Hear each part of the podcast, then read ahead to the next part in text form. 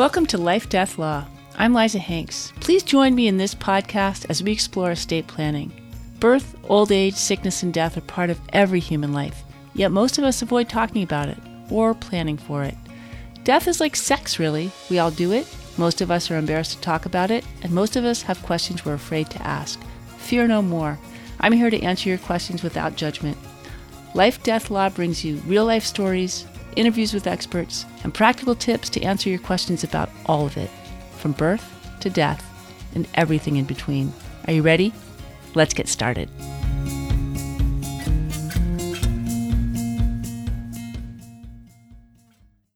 Welcome to today's episode of Life Death Law. Today I'm talking with my friend Emily Bouchard. Emily is a family dynamics and money coach and the managing partner at Wealth Legacy Group in San Francisco. She's also the author of The Beginner's Guide to Purposeful Prenups, available now as an ebook and soon to be published as a real book, too. Emily specializes in helping people communicate effectively about money. And I asked her to be on my podcast because I find that so often talking about money and the difficult issues that surround it are real barriers to estate planning for a lot of people. Hey, Emily, thank you for coming on the podcast. I'm thrilled to have you here. I'm going to set the stage. I can't tell you how many times I'm sitting in a room with people and we're doing an estate plan and we get to the part about who owns what and a really uncomfortable silence falls across the room because it may be the first time that these people have had to address the issue of who owns what in their relationship and it can get difficult fast. So sometimes I joke that the divorce lawyer is upstairs, but I'm the estate planner uh, just to kind of break the ice. But I think you might have something helpful to say to those people. And how would you start? Oh, I love that you you're approaching it from that standpoint right off the bat, Liza. This is great. Uh, you know, one of the things that I say for in terms of couples like that is when you're in a marriage and you haven't really had these conversations up front, and then you're confronted with them, you you kind of get to find out what you're really standing on. And i'm all about how do you create the firmest foundation you can at the very beginning of your relationship and as you go into your marriage. And that's why we wrote the beginner's guide to purposeful prenups to help couples have those really important conversations about who's going to own what and what does owning look like and what what's ours what's mine what's yours why is that that case what is it we want to create together and people think of it as like this like uh, wet blanket or uh, why would you do this? Don't you trust me? Why are we planning for divorce? And i think you appreciate this the most that you know when you enter into a marriage you're entering into the most like meaningful contract of your life and there's a huge financial component to that.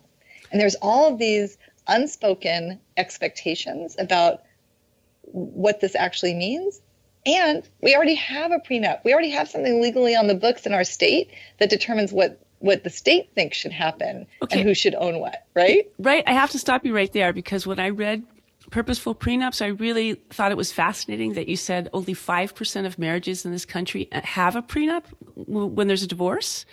And also that all marriages end, right? So that we're always talking about how a marriage ends, whether it's by death or divorce, just by entering into the contract. And I think a lot of my clients just feel like if they can avoid this, then they're better off. And I have to tell them that if they don't sort out the issue of community and separate property now, it could be a real issue when one of them or both of them die, right? So there's this sense of like, if we just avoid it, it will go away, right? And I think yeah. what you just said was really right, which is if you avoid it, it's just like estate planning. If you don't make your own plans, the state has plans for you. That's so well said. And I think that that's a really big misconception, right? That, oh, a prenup is about divorce. It's not. It's about death, divorce, disability, disinterest. You know, it's really about how do we both enter into this union and commitment with the future in mind? Because everything about entering into a marriage is wanting to spend the rest of your life and your future with this person. Well, what does that look like in terms of our shared ownership and our our shared resources. And when one of us isn't here to share that anymore, by one of those reasons, what do we do? And it's all about who are you? Who who am I marrying? What are your values around money? What are mine? What what is it you're hoping to have as a result of this marriage not just what's the financial gain, but more like, wait, what are we building and growing together? And if it's not handled well, it can really create cracks in that foundation. And that's why people avoid it, uh, Liza. It's not that they don't care about these topics, people really care about these topics, but nobody knows how to have the conversations well. So, Emily, how do people get started? So, I'll give you an example. Let's say there's two people sitting in my room. Often, when they come to me, they're not going to do a prenup because they've been married for a while, right? Maybe 15 or 20 years, but now they're coming to do an estate plan. So, they maybe are going to do a postnuptial agreement but they don't have anything written down and they don't know how to get started because it feels like a referendum on their marriage or it feels like one of them is being greedy. That's what I often hear. The resistance to actually addressing yeah. this in paper. Yeah, isn't it great? I love that you're bringing that forward. We have so many resistances. We have fear, anxiety. We have, yeah, I don't want to be judged for this. Um, and then uh, the criticism that can come back at us. And the other thing that happens is because it's so emotionally charged, there's a sense of, um, I don't want to go there.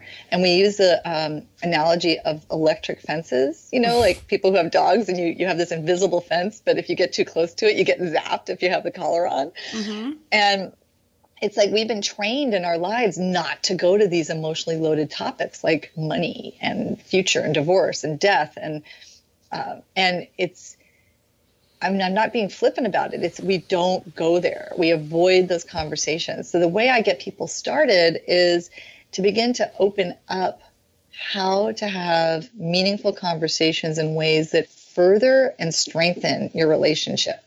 And so we talk about it in terms of, you know, all kinds of things related to your history and your um, your money stories and where you developed your values and your interpretation about money and w- why you approach it the way you do to just begin to have really open dialogue about it. But there has to be a safe container of no judgment or criticism around that where all of us have adaptive strategies around it what's yours? You know that kind of curiosity that makes such a difference. And so you really get that foundation together. And where would you uh, suggest people do that? In a lawyer's office? In their home before they meet with an attorney? You know with a counselor like you? Like yeah well okay so it depends. If they've been married for 19 years and they've never had this conversation and there's that awkward silence and you get the sense of Ooh, there's a lot to unpack here. yeah. Do you know my clients? Want, yeah. Uh, yeah. And I've worked with a lot of people who in, they get hit, you know, they go two years without signing their estate planning documents. It's like, ooh, it's not the legal issue here. It's almost never the legal issue for any of it. Yeah. Right? It's so I do not recommend doing it in the lawyer's office. I love it that you're an attorney who understands this and can bring this up to your clients. And uh, attorneys will refer people to me or you know to a therapist that understands this. I wouldn't i would really vet the professional that you go to for support because one of the issues that we found in our my training as a therapist my um, business partners a phd in psychology is there's not a lot of training in those schools for talking about money. And that's why we we're both so passionate about this coaching practice we have to really support people in having these conversations. And so we don't do therapy, we bring a coaching model to it, but it was in response to how uh, challenged the therapeutic profession is in having conversations about money. Okay. That's that's really helpful. Um, I wondered if we could shift gears a little bit because there was something that you talked about in an article that you sent me about the eight types of people uh, around money, the eight kind of money archetypes. And I wondered if you could talk about that a little bit because I think one of the things that I see with clients is they just have no clarity at all on what the issue even is, right? They just know they hate it and they don't know why. They don't know the dri- the unconscious drivers behind it. Yeah. So these are Jungian ba- Jungian based archetypes, and there's eight common ones. And here's the thing that's so cool about this approach everyone has all eight of these. It's not like you're being, this is your personality type and this is who you are. It's not like that at all. It's, think about like your life is this incredible Broadway show. and you've got these eight actors on your stage at any particular time. And you are the director and the playwright. What happens is people get overly identified as being one of those characters on the stage and that can cause a lot of mischief. And so, what's great about understanding these money types, and there's a really simple assessment to find out which one you are and what they all are, in terms of which is the one that by the time I was age seven, it was the most predominantly formed adaptive strategy for being safe in the world.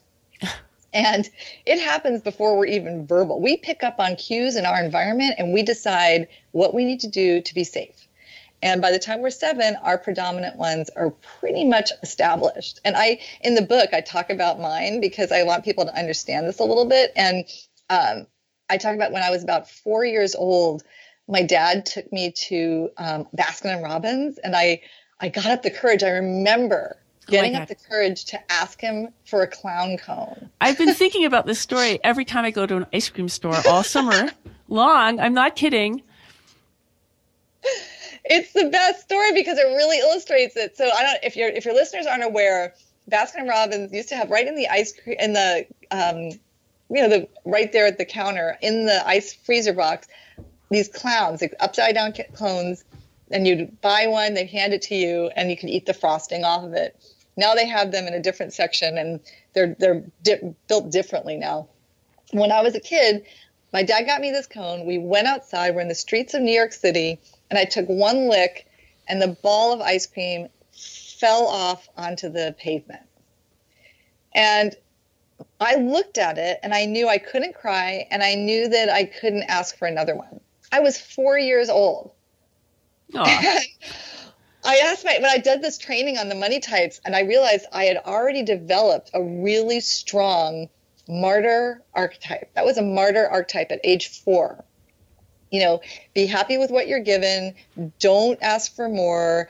Be, you know, as giving and, and kind to other people as you can, and maybe you'll get your needs met, you know.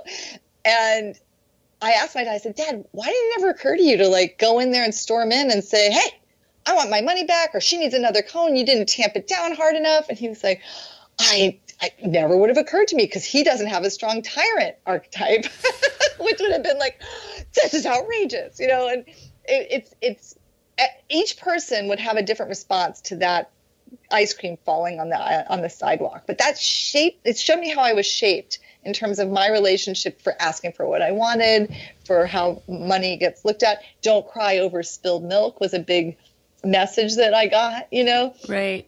So, so oh sorry. No, I was just thinking that so the the I think the the larger point that I wanted to to bring out here is that there's value in kind of wading into these waters, right? That if you're in a relationship where you've been avoiding this for years and it comes up in the estate planning process, that instead of looking at it as a horrible impediment to getting your plan done, that maybe people could look at it as an opportunity to explore something that could be deeply meaningful for both them and their partner and their relationship, right? Right, exactly. I, it's interesting. I was thinking about one client that was referred to us, a wonderful couple, been married for about 28 years, and they hadn't. They, they actually did go two years without signing their estate planning documents, and their advisors referred them to us. They said, you know, maybe they could help sort out whatever is keeping this from happening. And within four months of working with these money types, they shifted, yes, 30 years they were together 30 years of resentments and hurts and misunderstandings. Mm-hmm. By just understanding how their different money types were moving with each other, they fell back in love. They came up with a great strategy that took care of both of their concerns, both of their values when they had a very strong conflict of interest because I'm sure you never see this. Like it's a blended family situation where he had two children from a prior marriage and she had two from their marriage and he wanted all four of his children treated equally and she wanted her two treated fairly. Yeah we have long that, conversations in my office about what fair means right? yeah exactly. Because there's a lot of different ways that things can be fair right? At different generational levels and in different ways right? So how did they what did they decide to do? Oh it was really powerful. They so they had a strong dynamic um, where his um, his money type that was the most prominent was his tyrant, and her martyr was so feeling uh, disempowered that the only way she had any power was not signing the documents. That's that passive aggressive kind of behavior. And so we looked at how to bring his warrior forward to really empower her to not get um, offended or upset when she asked questions, but to want to s- develop her capacity to be more competent and confident in the area of money and their estate plan. And then she was able to come forward with my favorite archetype, which is the magician, which is the integrated one. And after we looked at their different values, where they were coming from, really got to the core issues and, and concerns, she came up with a whole beautiful strategy that was fair for they both agreed to it she and then they they came up with a way to have it be where the two that they had together got a sixth more of the um, overall percentage of the um, estate than the two that he had previously as a way to honor her contribution to the marriage that would have been her financial contribution if she hadn't raised the two children that he had. And it was so creative, it's completely outside the box. And then she um, was able to create a really wonderful um, chart that showed the whole thing. And they got totally in alignment with who they were, what they wanted their money and all their assets to do in the world and with their family, their blended family, and how it would make sense that would express their family values. Okay, so there's three things about that I really like, and I wanted to ask you two more questions in this podcast interview that are related to that. So Okay. the thing I like about that is that your clients empowered themselves to come up with a solution and they weren't relying on the expert, right? Uh, and that's something important to me as a, an attorney that I'm creating a, a process and we're ending up with documents, but ultimately I think my clients know best, right? And I think that story really illustrates that. You know, there, there wasn't some lawyer or some therapist telling them how to do it. They figured it out for themselves, right? Yeah, that's a really good point. In fact, he was a very successful attorney. And when they first came to meet with me, he said, So this is going to be like a mediation arbitration, right? You're going to tell us how other people have done this before and we have to choose. And I looked at them and I said, No. Nope. If you engage to work with me, it'll take about three months, maybe at the minimum, and we will discover what are the underlying core issues. And you all are going to come up with a strategy that none of us have ever thought of or seen before. Right. And they did. Right. And I think that's the secret to creating plans. that'll actually work when they need to be executed. So, so the two questions I'd like to, to finish off with, the first one is, um, advice for women, because I, having read your books, um, I know that you often seem to write for women. Uh, who often I think do feel disempowered by this process. I get a lot of clients who come to me and they say, I didn't understand anything my former attorney told me. Um, I felt not listened to and I felt confused and condescended to, right? So I think that um, a lot of women feel that way about estate planning and I think, and certainly about money. So one is I'd like you to give some advice to women. And the second is if you could give some advice to parents. A lot of people meet with me who are leaving significant property to their children and they want that property to be kept separate and they want their children to put together prenups to protect that property over time, but they don't know how to talk about it with their kids and they never have. So, could you do that? Oh my gosh, how many how, how much time do we have? These are such great questions. I love it. Okay, so um, first of all, like your approach as an attorney, Liza, is really inspiring because of how mindful you are and also what you've seen. And it's like, wow, how do I even um, further support my clients in this way? It's it's really inspiring to get to work with you on this. Um, and I'm going to add something to the advice for women question, because along with a lot of women definitely feeling disempowered, not listened to, you know, condescended or to, or like confused, the other side of that equation that I also want to bring forward is there's a lot of successful women out there that are also dealing with the issue of um, financial diversity in their relationships. Some people call it fiscal unequals, but where they're bringing more financially to the relationship than the man or their partner, and how that also creates a very strange power and role different, difference um, and control um, in relationships. And so we address both of those really strongly in terms of um, allowing people to develop their own identities related to their money, their assets, their wealth, their relationship that really is in keeping and in alignment with what matters most to them and who they are in the world and not necessarily what societal roles dictate or what should it should look like in ways that really honor their partnerships. So I, I wanted to highlight both of those. Um, and I think that the biggest thing is uh, the innocent archetype, the one that um, is kind of the one we're naturally initially born into. You know, let's just trust the world completely and we'll be totally taken care of. Um, a lot of women fall when you feel confused, overwhelmed, um, like you kind of glaze over during the financial conversations, or you just want you know you want to just go run to the bathroom or crawl under the table. Like that's the innocent feeling very overwhelmed and just wanting to be taken care of. Um, but then leaving very confused because it, the innocent doesn't let you listen. The warrior archetype lets you really listen and come forward with well, what is it that you're saying? And how does that fit with this? And wait, that's confusing to me. I don't understand that. Mm-hmm. And then the other part is having the magician archetype really front and center allows you to trust your intuition. And we as women have a lot of good intuition when it comes to these things, but because we don't necessarily have it grounded in facts and numbers and arguments, and we tend to get it gets pushed to the side. And so, so, so what, yeah. So, so what would you advise for a woman who wants to address this in a in their relationship, but just doesn't know how to get started, right? Right. Uh, I think the most important thing is for her to be really clear on for the sake of what, like why is she wanting to address it? Mm-hmm. What's it, what's mattering to her that has her wanting to do this? And if she comes forward with, I want to really create the strongest relationship and the strongest future, and the greatest likelihood for success we can possibly have, it's worth it to me to enter into these really murky waters mm-hmm. and I want to do it the right way. And right. if she has that like motivation behind it, mm-hmm. then she brings it forward from that standpoint. No, that's great. You know, I tell my clients if you don't understand something a lawyer tells you, it's the lawyer's problem. Mm-hmm. Ask, keep asking until your questions get answered because ultimately this is your estate plan. And if you don't understand what it says, then that reflects really badly on the professional who drafted it for you. So instead of internalizing, oh, I'm so dumb, I don't get it, it's my fault, to be more proactive and say, I need to understand this and I'm going to keep asking questions until I do, right? Sort of the same idea, isn't it?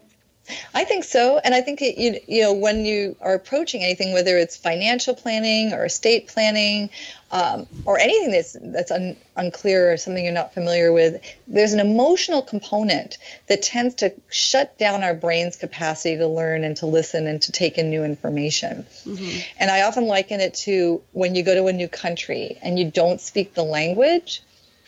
Um, there's different ways of moving with it. There can be a, wow, I really want to study this language, be prepared, have a way to, to move with it. Um, I want to know some key phrases so that I can learn it as I go. Or you can just go and kind of blindly, like, rely on your tour guide the whole time and not understand a single thing that's being said. So there's, if you look at how you approach life from that vantage point, and you look at it from, wow, estate planning has a whole vocabulary and way of thinking and approaching life that I don't usually think about from. And then it's that how do I learn about this and how do, how do I be curious? And here's the other thing if you ask questions of your uh, advisors, your legal professionals, financial or legal, um, and they approach you in a way where you do feel condescended to, or they use jargon that has you be confused, that's where you get to show up and say, hmm, the way that you're choosing to respond to me doesn't work for me. And I think you either need to choose a different approach or we might need to choose somebody different to work with. And to empower people to be able to say that is one of the most important things you can do. So, so what do you have one piece of advice for my couple who can't get started? I know I keep asking the same question, but uh, you know, I'd really like them to have a takeaway. You know, that they should. Right. How does the conversation start? Right. I, you know, I always like speaking into that which is the elephant in the room. Like, like let's just name it. right. Like, we are really challenged with having this conversation. Okay. Like, I don't know what came up for you, but even thinking about having this conversation, I wanted to throw up. How about you? Like, okay. I really encourage people to t- speak that which is so, but not from the standpoint of, so let's start unpacking it. It's more like, um, uh, I use this analogy a lot. We use it in family meetings. Um, I use it when I'm working with couples, and it's that of using a cooler. And you know, when we encounter situations in our lives, like we're in a in a beautiful marriage, and we come up against something to do with our estate planning, our future, our money, and we don't talk about it, what we're doing is we're taking it and we're putting it in our ice chest, and we're saying, "I'll get to that later. I'm just going to put it on ice." Well, what happens is when you bring it up, you're going, you open up this ice chest that they haven't looked at, and it smells nasty. It's like oh my God, we're not going there. Put the lid back on, right? Mm-hmm. Um, somebody like me, working with somebody who understands this, it's like, okay, let's roll up our sleeves. Let's find out what's in here. Might want to put some stuff over your nose for the first part, but we're not going to tackle the entire ice chest, nor are we going to eat what's in here. we're mm-hmm. going to look at when did this get put in? What was it when it was first in there and what has it evolved into? Because it gets really sticky right? Like when you put something in and you don't deal with it right. it it gets moldy gets sticky other things start going.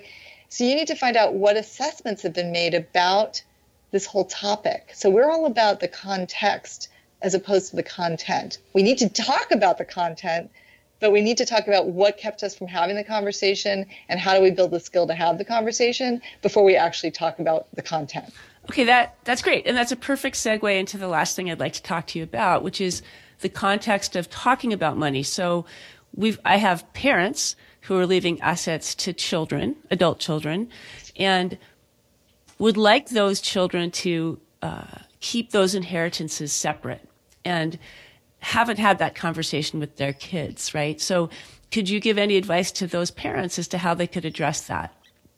Yes and it's really interesting because I was thinking about a man I met on a plane, and you know, he said, "Okay, perfunctory question. What do you do?" And I told him, and he said, "Wait, do you do prenups?" And I said, "Well, um, I, I help people and families have conversations so that the in-law isn't treated like an outlaw, you know." And he like looked at me and he said, "Well, we have an issue because I've told my daughter she's never getting a dime and she needs to be completely self-sufficient, and she's actually getting over a hundred million dollars."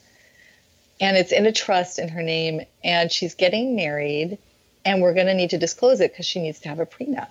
And i said you have a much bigger issue than the prenup. Because she is not even remotely prepared for what you have set her up to have to deal with. And it's akin to a meteoric event in her life. Right. and you know how do you prepare somebody for that? Well we like to look at it as a whitewater rafting trip and what he's just said is she's got a major like class six rapid up ahead, and she's never even picked up a paddle before. And you know, basically, we got to get your family up to speed in terms of communication that's clear, that's honest, that's authentic around what is at stake here and what they need to do and have to be prepared for it. And of course, that's an extreme, hundreds of millions, but it doesn't matter. That's the thing I really want to get across here it's not about the numbers. It's about how do we talk about these things related to money because it is the most pervasive aspect of our lives and it's the least understood or talked about. And parents need to know that it's the safest, most important thing they can do to have conversations with their children in a way that can empower their kids for their roles as beneficiaries, as um, you know, co-owners of different assets, uh, whatever it is that they want, and also the roles they might be in in terms of executor or trustee, so that they're really well equipped for what's going to be happening. Right. And then the and then the prenup makes total sense because they're grounded in the knowledge and understanding of what the the family culture is and the family's values and the family's communication and understanding about what it is that they have. What does this family wealth mean? Is it meant for you know multiple generations? And then you can have a whole other conversation where the in law is then treated as a part of the family system because they're going to be the parents of the children that are going to eventually get this, this um, you know, if it's passed down intergenerationally. It's just there's different structures in place because of uh, whose bloodline you're in. Right. No, that's really helpful. And I, I hope that any parents listening today to this will uh, be motivated to sit down with their kids and, and talk about the truth, right? Which is that ultimately we're all going to pass away and that what I leave you, it's important to me, or maybe it isn't important to me that you keep it separate. But never having that conversation and leaving your kids in doubt, I think does them a real disservice. Would you agree? Oh my goodness, yes. Yeah. And um, I, there's a really great book um, by um, Dr. Tom Deans. It's called Willing Wisdom. Mm-hmm. And he really recommends, you know, sitting down with your kids at, at each of their birthdays and just giving them kind of the State of the Union address in terms of what's going on with the family wealth. Like, because there's a sense of, I don't want them to become waiters and wait for their inheritance. Well, keep them a bit evolved and, and, and abreast of what the situation is and what the highs and lows are and what the thinking is around the investment strategies and getting their input and what they want. And then what does this mean for them for the next year in terms of how they want to plan their lives, their work, their savings, their investing? So it becomes part of a whole equation. Because if people are left with a huge part of, like a huge variable in their equation as a total unknown, it makes it very difficult for them. Well, that's great. And I, I think we stopped there, but I really want to thank you for coming in on the spirit of books. Uh, I want to post links to both of your books on the website for this podcast because I forgot at the beginning to tell our listeners that you're the author of Estate Planning for the Blended Family and The Beginner's Guide to Purposeful Prenups. And I want to put links up there uh, on the website as well. Oh, thank you, Liza. And the thing I'll say about the estate planning for the blended family is it's totally written for a, a layperson, to- an individual that is um, wanting to work really successfully with you, and they have the complex dynamics of the yours, mine, and ours like scenarios in their families in different ways. And it really helps break down the jargon that you encounter in estate planning so that it's easy to understand. And it makes it so that your time with your attorney is much more efficient and much um, more enjoyable because you're like, you're empowered with it, you know, like you said. Great. Well, I'm all for efficient empowered clients and I'm sure you are too. And I want to thank you for this conversation and I'm going to say goodbye. Thanks, Liza. Take care. You've been listening to my discussion with Emily Bouchard, a family dynamics and money coach at Wealth Legacy Group and the co author of The Beginner's Guide to Purposeful Prenups, available on Amazon.com. Thanks for listening to this episode of Life, Death, Law. To find out more about this episode, or to send me a question or a suggested topic for future podcasts, go to lifedeathlaw.com Send an email to lifedeathlawpodcast at gmail.com or leave me a voicemail message on the Life Death Law podcast line 669 232 0872. That's 669 232 0872. To subscribe to Life Death Law, go to SoundCloud, iTunes, Stitcher, or wherever you get your podcasts. So take care and remember, when it comes to life and death and law, we are all in the same boat. Until next time, I'm Liza Hanks. Bye.